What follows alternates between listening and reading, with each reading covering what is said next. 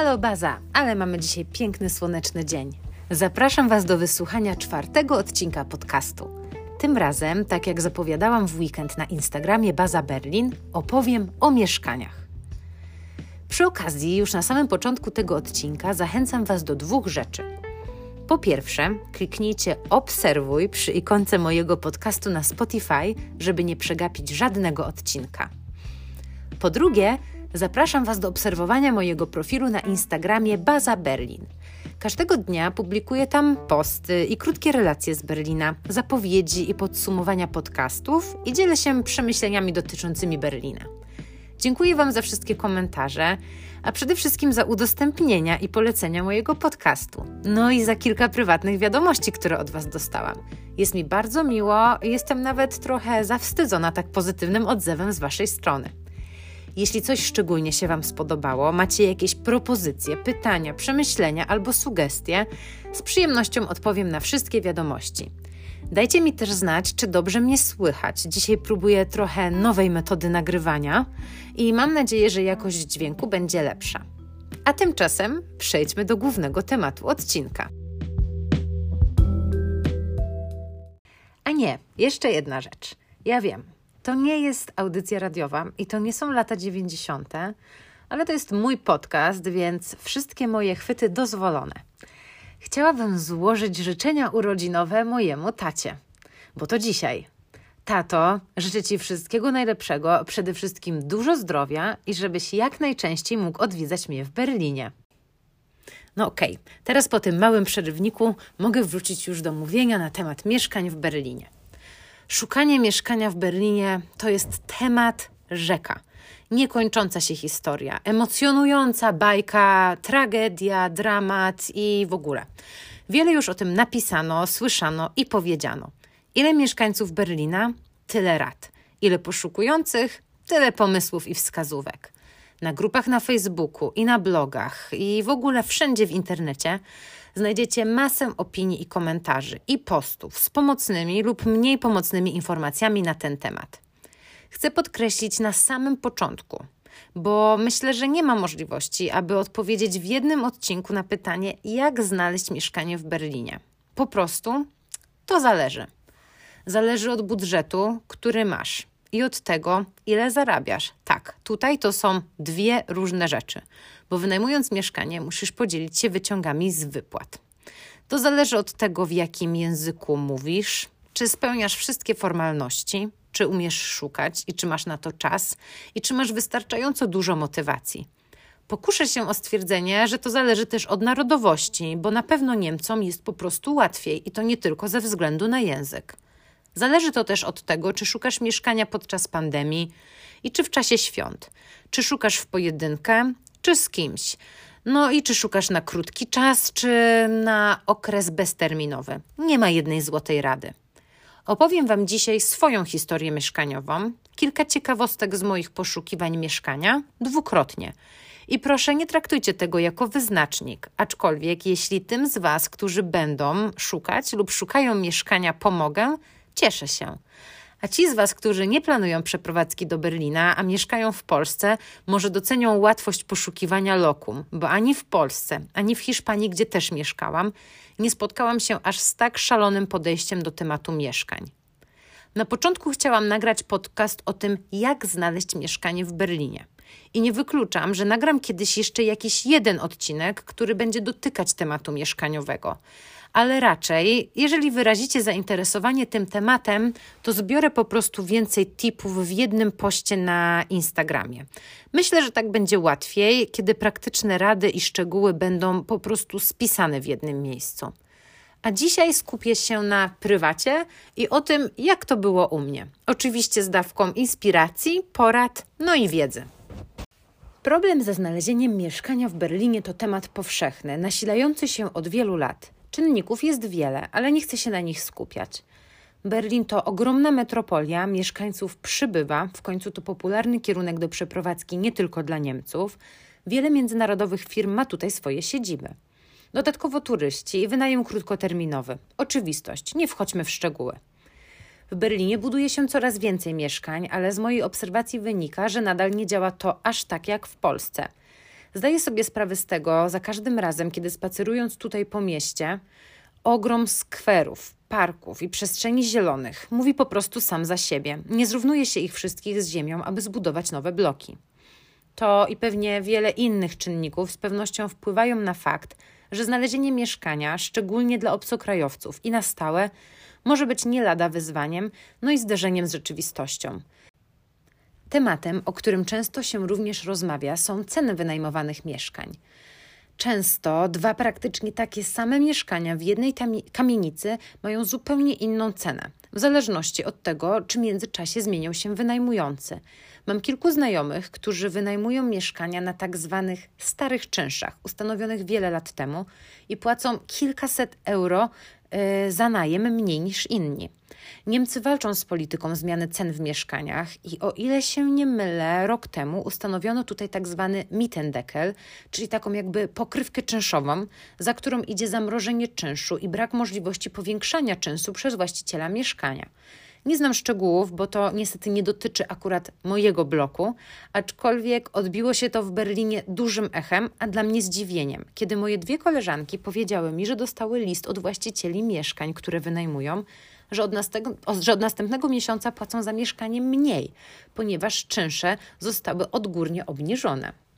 Okej, okay, dość tych wprowadzeń, dość tego tła, bo można by o tym wszystkim opowiadać bez końca. A tymczasem posłuchajcie o tym, jak to było u mnie. Zaskoczę Was. Mimo tych wszystkich strasznych czynników, o których opowiadałam, poszło świetnie.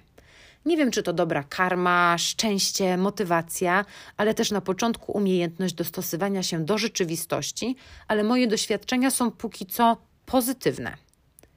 Kiedy dostałam pracę w Berlinie, mieszkałam w Poznaniu przez kilka lat w bardzo wygodnym dwupokojowym gniazdku, sama, a czasem z siostrą. Zależy od tego, czy któraś z nas nie była akurat na Erasmusie. Było wygodnie i poszukiwania mieszkań, pokoi do wynajęcia nie należały do naszych problemów. Na przeprowadzkę całego swojego życia do Berlina, zorganizowanie papierów, dokumentów, zamknięcie spraw w poprzedniej pracy i w życiu miałam bardzo mało czasu. Pracę dostałam pod koniec sierpnia, a nową pracę dostałam pod koniec sierpnia, a zaczynałam już ją w połowie października, więc to było tak naprawdę 7 tygodni. I to niedużo, kiedy po drodze wpada przeziębienie, powrót z urlopu, sprawy się piętrzą, a emocje i ekscytacja po prostu rosną. No i rosną oczywiście te wszystkie oczekiwania dotyczące przyszłości. Na fali radości związanej z nową wymarzoną pracą w głowie snułam wizję również o wymarzonym gniazdku – no i po szybkim przekalkulowaniu zarobków i potencjalnych wydatków na życie w Berlinie miałam łatwiej, bo przyjaciółka i chłopak mieszkali w Niemczech i do Niemiec często jeździłam. Wyliczyłam konkretną sumę, jaką mogę przeznaczyć na wydatek mieszkaniowy. Nawet po tym w mojej głowie malowały się dwa małe pokoje albo, no dobra, kawalerka w kamienicy na Prenzlauer Bergu. Po prostu marzenie. Dobrze, że nie miałam dużo czasu, żeby snuć, snuć dalsze fantazje na temat przyszłości i bardzo szybko spadłam na ziemię. W skrócie, papierologia i brak możliwości spełnienia formalności na początku praktycznie wykluczają z opcji znalezienia czegoś samemu na odległość, a chętnych na każde mieszkanie są miliony. Wszystkie mieszkania w Niemczech, prawie wszystkie mieszkania w Niemczech są, nie są umeblowane, kiedy je wynajmujesz i kiedy w mieszkaniu na wynajem jest zabudowana kuchnia i zlew, to możesz naprawdę otwierać szampana. Ci, którzy mieszkania szukają, zapytają pewnie, no ale jak to? To co zrobić? Nie jestem w stanie spisać tutaj instrukcji poszukiwania, ale uwierzcie mi, w Google, w grupach na Facebooku i na blogach na pewno coś się znajdzie. Opowiem Wam za to, jak było u mnie. Widziałam dwie opcje na rozwiązanie tej sytuacji. Przeprowadzka z Polski do umoblowanego mieszkania na krótki czas, miesiąc, dwa – jest wiele firm wynajmujących takie mieszkania w centrum, takie studia albo pokoje z kuchnią, kawalerki, jak zwał, tak zwał. Zameldowanie się w takim mieszkaniu i załatwienie wszystkich formalności jest po prostu ułatwieniem sytuacji. Mała dygresja: w Niemczech istnieje obowiązek meldunku, tak zwany Anmeldung w urzędzie. Ciężko to ominąć, bo bez meldunku trudno założyć konto w banku, wziąć telefon na kartę czy na abonament, dostać numer podatkowy, który jest konieczny do otrzymania wypłaty, no i załatwić wiele innych koniecznych papierków, e, które są nam potrzebne w codziennym funkcjonowaniu w tym kraju, który uwielbia biurokrację. Mając meldunek i zakładając konto w banku, chciałam wystąpić o szufę. Szufa to jest must have poszukiwacza swojego miejsca na ziemi w Berlinie. Jest to takie jakby zaświadczenie o tym, że nie jesteś bankrutem z zaciągniętymi kredytami.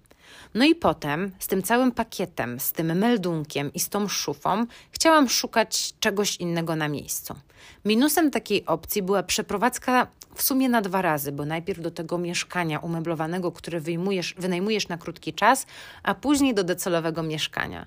No i do tego stres, że wcale w pojedynkę czegoś nie znajdę, no i że koszty mieszkania w takiej opcji na short term, czyli na wynajem krótkoterminowy, będą po prostu ogromne. Drugą opcją, na którą się zdecydowałam, to było wynajęcie pokoju we wspólnym mieszkaniu, tak zwanym WG po, po polsku.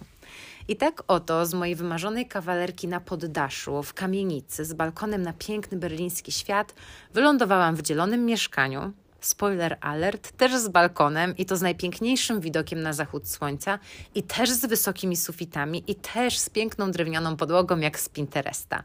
Ale przejdźmy do początku. Kiedy jeszcze będąc w Polsce, zrobiłam research i przejrzałam miliony ofert pięknych mieszkań w kamienicy, na których aplikację nie odpowiedział mi nikt, bo nie spełniałam wymagań administracyjnych, postanowiłam poszukać sobie pokoju w mieszkaniu dzielonym. Tak na start. Poszukiwania szły trzema torami. Opcja pierwsza, napisanie posta na Facebooku i prośba, żeby znajomi go udostępniali.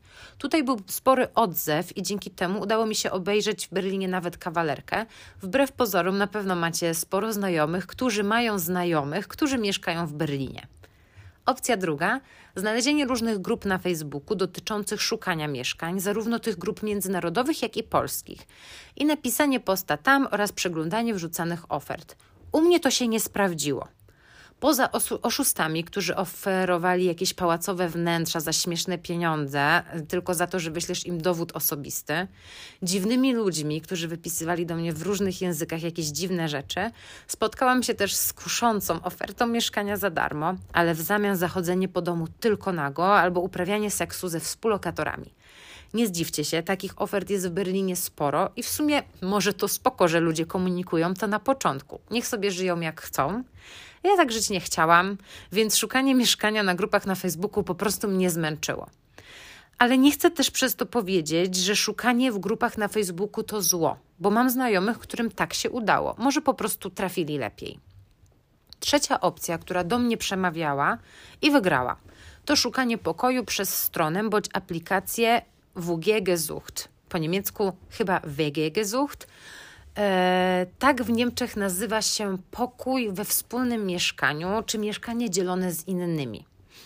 Na stronie można się zalogować, jest sporo ofert i to jest chyba najpopularniejszy portal do szukania właśnie takiego lokum w Niemczech. Odpowiedziałam na mnóstwo ogłoszeń. Dostałam odpowiedź zwrotną na kilka z nich. Dodam, że pisałam po angielsku. Mój niemiecki był wtedy bardzo początkujący i to pewnie utrudniało zadanie, ale odpowiedziało mi kilka osób. Ja szukałam też mieszkania na short term, czyli nie, że na zawsze. I takich ogłoszeń pojawia się sporo. Ludzie dwa lata temu jeździli na wymiany studenckie, na praktyki, na work and travel, nie było pandemii, no i chcieli, żeby ktoś zajął ich pokój na przykład na 6 miesięcy. Umówiłam kilka wizyt mieszkania na wrześniowy weekend. Jako, że do Berlina z Poznania, gdzie wcześniej mieszkałam, nie jest daleko, to po prostu wynajęłam pokój w hostelu w Berlinie i razem z chłopakiem przyjechałam tutaj w celu znalezienia pokoju. Odwiedziłam umówione lokalizacje, było ich jakieś sześć na te dwa dni, w najróżniejszych miejscach w mieście. Ja nie miałam wtedy pojęcia o tym, jak prezentuje się topografia Berlina, gdzie najlepiej, gdzie najwygodniej. Przeszliśmy dziesiątki kilometrów po mieście. Pod koniec dnia czułam się już trochę podłamana, bo jednak żaden z tych, żadne z tych mieszkań, z tych pokoi, które zobaczyłam, nie był takim miejscem, w którym chciałam zamieszkać. Albo opcja tylko na miesiąc, albo współlokatorzy palący w całym mieszkaniu, albo słaba lokalizacja, albo brak jakichkolwiek mebli w pokoju. Na koniec dnia jednak los się do mnie uśmiechnął i ostatni pokój na ostatnim, piątym piętrze w starej, ale przepięknej kamienicy na Charlottenburgu z najpiękniejszą klatką schodową białe, wysokie ściany, drewniana podłoga, jedna współlokatorka i dodatkowo wspólny salon z pięknym balkonem do dyspozycji. Bezpieczna okolica, same piękne kamienice dookoła, blisko do metra. Mega, mega sympatyczna współlokatorka, która urodziła się w Berlinie, ale jej rodzice to Polacy. Dzięki temu mówiłyśmy w domu po polsku, czasem coś po angielsku, ale zawsze mogłam liczyć też na jej pomoc z niemieckim. Za mało plusów? Okej, okay. mam jeszcze jeden i to gruby kaliber. Marika miała pieska, więc mieszkał z nami. Dobrzy ludzie kochają pieski, jak już wiemy, więc czułam, że to będzie po prostu dobre miejsce na start w Berlinie. Wynajmując pokój w mieszkaniu, mamy często szansę wynająć go z meblami, chociaż z częścią z nich, i to jest duże ułatwienie. Kiedy przeprowadziłam się na początku października do Berlina autem zapakowanym aż po sufit i z rowerami na bagażniku, i kiedy wniosłam z tatą te wszystkie rzeczy na piąte piętro w kamienicy bez windy, bardzo, ale to bardzo się cieszyłam, że wnosiliśmy z mebli tylko jeden fotel. Miałam mieszkać w tym pokoju, w naszym wspólnym mieszkaniu przez sześć miesięcy. Przedłużyłam to na rok, bo po prostu mieszkało się nam dobrze. Oczywiście nadal snułam marzenia o mieszkaniu samej z chłopakiem, ale co się odwlecze, to nie uciecze. Z, per z, perspektywy czasu uważam, że to jest naprawdę super rozwiązanie na początek. U mnie się sprawdziło. Czułam się mniej samotnie, zdecydowanie łatwiej szukało mi się potem następnego mieszkania, bo miałam już załatwione formalności, znałam rynek, miałam znajomych, a nawet miałam referencje od mojej poprzedniej współlokatorki. Mieszkanie w dzielonym pokój w dzielonym mieszkaniu ma oczywiście kilka minusów. No po pierwsze, nie mieszkasz samemu. No to nie ode mnie zależał cały wystrój, porządek i wszystko w mieszkaniu, ale to jest oczywistość. Po drugie, w moim wypadku lokalizacja nie była jednak strzałem w dziesiątkę. Znaczy się, kochałam i nadal uwielbiam okolice pierwszego mieszkania. Charlottenburg w okolicy Lipnice, przepiękna okolica, 10 minut spacerem do najpiękniejszego parku Schloss Charlottenburg z wielkim zamkiem. Blisko do metra, 30 minut spacerem na słynny Kudam, 20 minut na słynną Kantstrasse, czyli raj dla foodisa, świetne azjatyckie restauracje w Berlinie. Idealna baza do wycieczek rowerowych, szczególnie wypadów na elegancką dzielnicę Grunewald i nad jeziora. Na sąsiednich ulicach pełno cudownych kawiarenek, miejsc bardziej z duszą niż hipsterskich. Delikatesy, małe sklepiki, piekarnie, biowarzywniak, czystość, porządek i spokój. Bajka. Jedyny minus? Mieszkanie było zlokalizowane dość daleko od mojego biura. tak wiem, Berlin to jest ogromne miasto, ale no minimum 45 minut w metrze w jedną stronę to całkiem sporo, nawet kiedy czyta się w metrze książki. Kolejnym rozdziałem mojego mieszkaniowego życia w Berlinie jest druga, wyczekiwana przeprowadzka. Wyczekiwana nie tylko dlatego, że to nowa przygoda i opcja na znalezienie czegoś bardziej swojego. W Berlinie dostał pracę mój chłopak i po czterech latach w związku na odległość w końcu mogliśmy zamieszkać razem. Do szukania wspólnego gniazdka zabraliśmy się też razem i muszę tu podkreślić, że byliśmy naprawdę w komfortowej sytuacji. Oboje z umowami o pracę. On jest Niemcem, ja znałam już miasto. Podobno mieszkanie jest też najłatwiej wynająć parze. Proces szukania był u nas krótki, ale bardzo intensywny. Nastawiałam się na coś o wiele trudniejszego po wysłuchaniu historii osób, które szukały mieszkania miesiącami. Pewnie ich sytuacja była po prostu trudniejsza, aczkolwiek przyznam, że my byliśmy bardzo zmotywowani i mega się temu poświęciliśmy. Ja już tak mam, że jak jestem zdeterminowana, to nic mnie nie powstrzyma. Szkoda, że jestem zdeterminowana tak rzadko, ale akurat wtedy naprawdę podziałało. Musicie wiedzieć, że aplikacja o wynajem mieszkania w Niemczech może być dłuższa i bardziej skomplikowana od dokumentacji potrzebnej do wzięcia kredytu na zakup mieszkania w Polsce. Co się na nią składa? List motywacyjny, wypełniony formularz o wynajem mieszkania z danymi osobowymi każdego z potencjalnych wynajmujących, z informacją o zarobkach, zawodzie, tym czy palimy, mamy pieski, kotki, rybki, jaki rodzaj umowy o pracę, PESEL, wszystkie dane. Szufa, czyli wspomniane już potwierdzenie o braku kredytów i długów. Trzy potwierdzenia ostatnich wyciągów z wypłat lub umowa o pracę. Referencje od poprzednich wynajmujących, że płaciliśmy na czas i że jesteśmy super. Kopie naszych dowodów i paszportów. My dołączyliśmy jeszcze taki papierek z informacją i podpisem mamy chłopaka, że jeżeli on nie opłaci mieszkanie, to ona będzie partycypować w kosztach. Crazy, wiem. Zatrzymamy się na chwilę przy tym liście motywacyjnym. Nasz był po niemiecku, bo napisał go mój chłopak. Tak, wiem, jestem w komfortowej sytuacji. ale na pewno możecie poprosić kogoś o pomoc w przetłumaczeniu swojego listu albo napisać go po angielsku i dołożyć skróconą wersję po niemiecku. Nie mówi, że bez tego nie da się znaleźć mieszkania. Mówi o tym, jak nam udało się znaleźć mieszkanie wymarzone i w cenie, która nam odpowiadała. W liście to popłynęliśmy. Dołożyliśmy też swoje zdjęcie, oczywiście odpowiednio wybrane. Opisaliśmy, kiedy i jak się poznaliśmy, co robimy zawodowo, za, dlaczego kochamy Berlin i jakie mamy hobby. I tutaj polecam wpisanie tych cichych zajęć. U mnie to było czytanie książek i yoga, u mojego chłopaka sztuka i gra w skłosza, oczywiście poza domem. Nieważne, czy kochacie to naprawdę, ważne, że robicie lepsze wrażenie niż miłośnik gry na perkusji w domu każdego dnia. I tak przygotowany zbiór dokumentów połączyliśmy w jeden plik PDF, który wysyłaliśmy przy okazji każdej aplikacji na każde mieszkanie. Za każdym razem zmienialiśmy jednak pierwsze zdanie w liście motywacyjnym i dostosowywaliśmy je do mieszkania, na którym nam zależało. Pisaliśmy o tym, że aplikujemy na jakieś ogłoszenie, bo zakochaliśmy się w pięknym widoku z balkonu, przestronnym salonie, okolicy. No tak, żeby było po prostu bardziej osobiście i żeby ten, kto aplikację czyta, widział, że nam zależy. Gdzie szukaliśmy mieszkania? Na portalu ImoScout, ImoWelt i na eBay Kleinanzeigen. Tak, tym samym eBayu, o którym mówiłam w poprzednim odcinku podcastu. I nadal to słowo jest dla mnie bardzo trudne do wymówienia. Dlatego napiszę Wam to wszystko i podlinkuję w opisie podcastu. Moim faworytem zdecydowanie był ImoScout. Założyliśmy na nim konto premium i cena takiego konta się zmienia. Teraz to jest chyba 29 euro na miesiąc, ale jest różnie. Te oferty bardzo często się zmieniają. W cenie tego konta premium jest jedna taka szufa i obietnica, że Twoje aplikacje o mieszkanie będą wyświetlać się w pierwszej kolejności. Trudne do zweryfikowania, ale znam kilka osób, którym z tym kontem, którym z tym kontem premium się udało. ImoScout ma bardzo prostą wyszukiwarkę, można działać zupełnie intuicyjnie, nawet tym osobom, które nie rozumieją języka niemieckiego. Można zaznaczyć wszystkie opcje wyszukiwania, a nawet wybrać obszar, który nas interesuje obszar miasta. Nie polecam tutaj się ograniczać, a marzenia gnia, o gniazdku w jedynie jednej konkretnej dzielnicy odłożyć po prostu na bok. Na co zwrócić uwagę? Na bliskość do metra albo S-Bany. W Berlinie sieć transportu jest bardzo dobrze rozwinięta i niejednokrotnie mieszkając na pozór daleko od jakiegoś miejsca docelowego, dojedziemy do niego szybciej niż mieszkając w jego powiedzmy bliskim sąsiedztwie.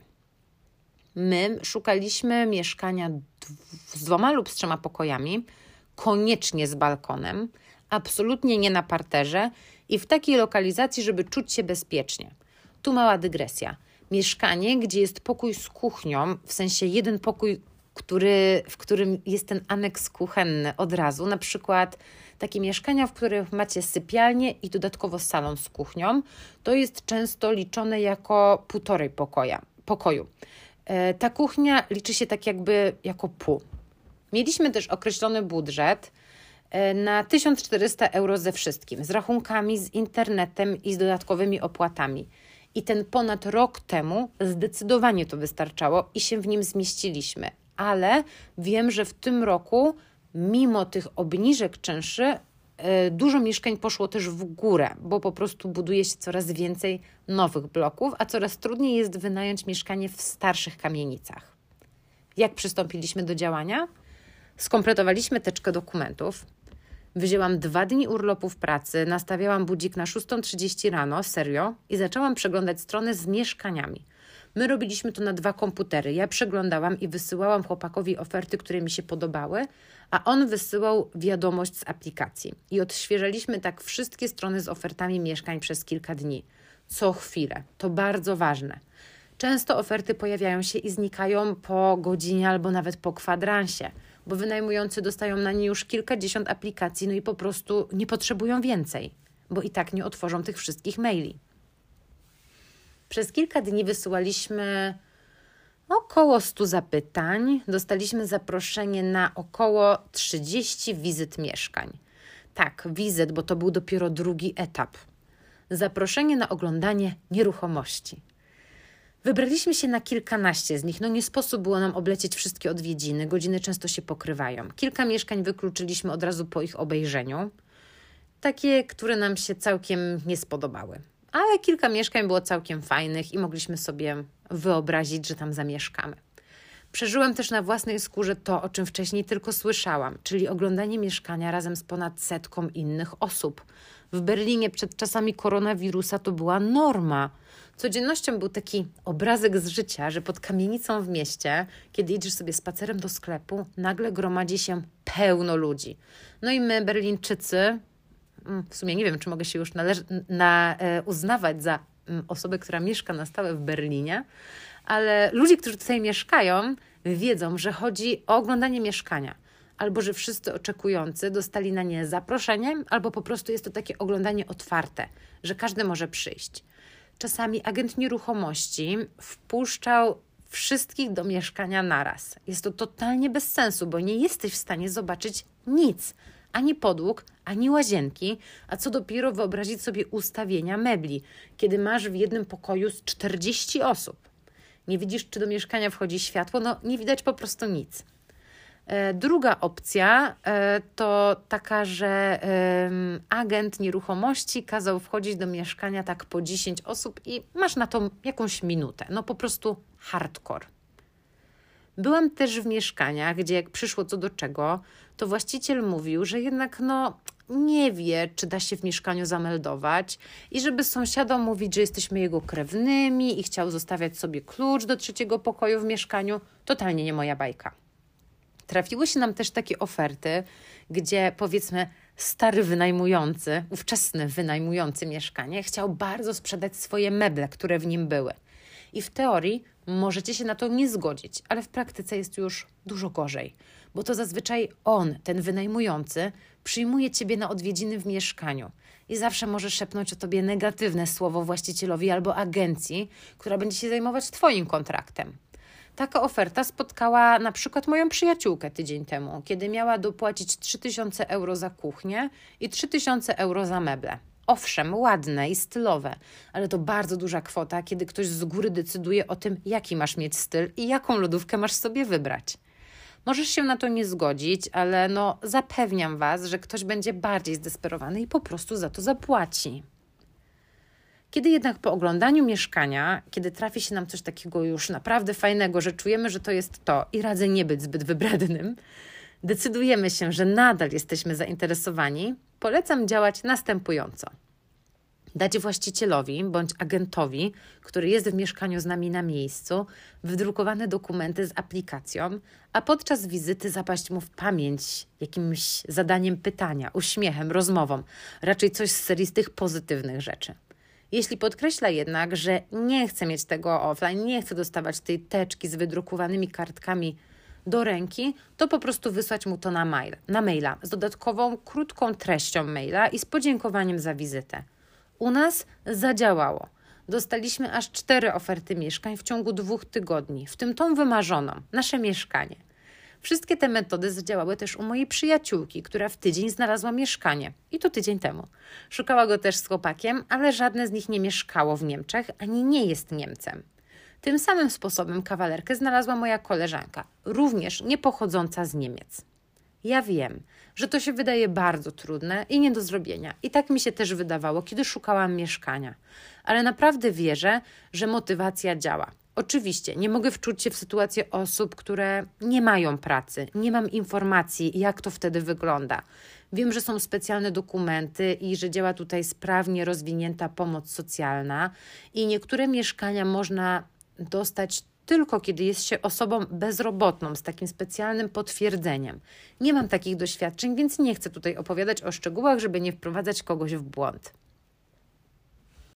Zatrzymam się jeszcze na chwilę na tym, jak to zadziałało w naszym obecnym mieszkaniu i dlaczego nasze mieszkanie wpadło mi w oko. Z kilku powodów.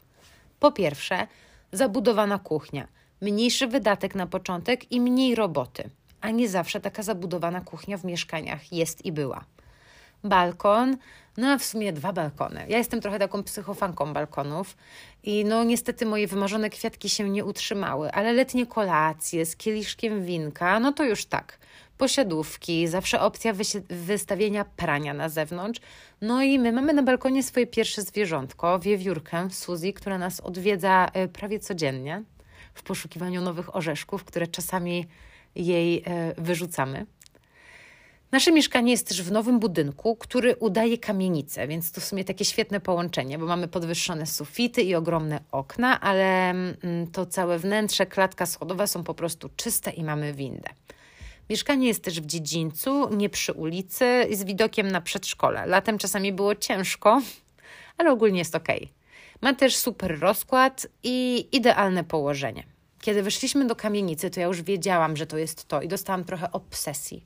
Na wszystkie sposoby i wszystkie uśmiechy chciałam przekonać y, poprzedniego lokatora, aby to nam oddał to mieszkanie i nas polecił właścicielowi. No i gdyby nie mój chłopak Niemiec i jego wzrok, to pewnie bym zaproponowała kilka łapówek.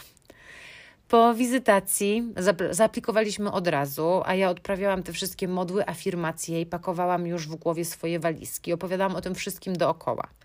Wiedziałam też, że dwa dni po nas ma miejsce drugie oglądanie tego samego mieszkania, więc poszłam tam i za drzewem, stałam za drzewem i sprawdzałam, ile osób się pojawiło, żeby oszacować nasze szanse. No, totalnie psychiczne podejście, ale naprawdę bardzo mi zależało. W międzyczasie codziennie zmuszałam chłopaka, żeby pisał do właściciela, kiedy będzie jakaś wiadomość i jak bardzo nam zależy. I nawet dwa razy dał się zmusić. Odpowiedź przyszła dopiero po kilku dniach. I mój chłopak oczywiście uważa, że to przez to, że nasza aplikacja była po prostu świetna. Ale przy finalnym spotkaniu z poprzednim mieszkającym okazało się, że po prostu polecił nas właścicielowi, bo widział, jak nam zależy i zrobiliśmy pozytywne wrażenie. Więc naprawdę polecam tą opcję. Wiele osób jest podminowanych taką ilością odwiedzających mieszkania i spisuje wszystko na straty, a odrobina determinacji i pozytywnej energii może pomóc. Klucze do mieszkania dostaliśmy miesiąc później po spisaniu bardzo dokładnego protokołu z usterkami. Niemcy są mega dokładni i każdą kropkę i plamkę na ścianie lubią udokumentować. Z boku wydawało mi się to śmieszne, ale może tak będzie lepiej. Przynajmniej nie ma problemów z oddawaniem kaucji, a taka jest tutaj dość spora, bo wynosi bardzo często równowartość e, opłaty za trzy miesiące w tym mieszkaniu, więc to jest naprawdę dużo jak na początek. Kiedy dopiliśmy już wszystkich formalności, to zaczęła się nasza przygoda na styku dwóch dzielnic, Mite i Wedding. No, poprzedziła ją dosyć wyczerpująca przeprowadzka na trzy tury, a nie w sumie, sorry, na chyba pięć tur. Ja z mojego chłopaka w Berlinie, gdzie mieszkałam wcześniej. Ja i wszystkie kartony, które zostawiłam w mieszkaniu w Poznaniu. No i ja i meble, które rodzice gromadzili w piwnicy przez całe życie w Bydgoszczy. Mój chłopak i jego rzeczy z rodzinnego miasta po studiach i mój chłopak i meble po jego dziadkach w innej miejscowości w Niemczech. No i tak oto spotkaliśmy się w Berlinie w naszym mieszkaniu. Ojeny, popłynęłam dzisiaj. To jest naprawdę bardzo, bardzo ciężki temat, żeby o nim opowiedzieć, ale mam nadzieję, że dowiedzieliście się czegoś o tym, jak szukać jak to wygląda w Berlinie i że trzeba walczyć o swoje. Chciałabym jeszcze tutaj dodać, e, że wiele dużych firm e, międzynarodowych, które mieszką, mieszczą się w Berlinie, pomaga swoim pracownikom znaleźć mieszkanie na początek. Mam znajomych w różnych firmach i bardzo często, kiedy przyjmują oni ofertę pracy w Berlinie, a mieszkają jeszcze w Polsce, dostają tak zwany pakiet relokacyjny i na przykład umeblowane mieszkanie na pierwszy miesiąc lub dwa. Z takim startem naprawdę łatwiej znaleźć później mieszkanie w Berlinie, bo po prostu możesz dopiąć spokojnie wszystkich formalności. Warto pytać się o takie pakiety, kiedy aplikujecie tutaj o pracę. W ramach pakietu relokacyjnego ja na przykład dostałam również osobę do pomocy z agencji relokacyjnej i spotkałam się z nią dwa razy, a przez miesiąc mogłam dzwonić do niej i pytać ją o pomoc w załatwianiu różnych formalności. Na przykład pomogła załatwić mi numer podatkowy w Niemczech, pomogła mi przetłumaczyć maile, opowiedziała co nieco o szukaniu mieszkania. Nie zrobiła tego wszystkiego za mnie, ale na pewno była świetną pomocą. Jeżeli nie macie takiej możliwości ze względu na zmianę e, pracy, ale na przykład chcecie przeprowadzić się do Berlina i szukać pracy na miejscu, wiem, że takie agencje relokacyjne też tutaj funkcjonują. Oczywiście trzeba za nie zapłacić, ale to już decyzja każdego, jak chce to rozegrać i jaki ma budżet. Jeśli macie jakieś konkretne pytania, to zapraszam Was do zadawania ich na Instagramie Baza Berlin. Ja bardzo chętnie odpowiem i w komentarzach, i na wiadomości.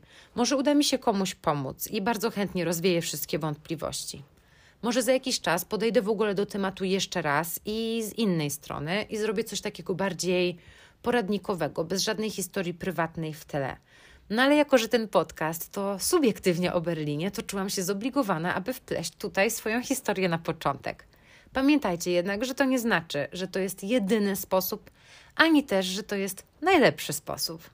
Słyszymy się za tydzień w czwartek. Widzimy się na Instagramie wcześniej, bez odbioru.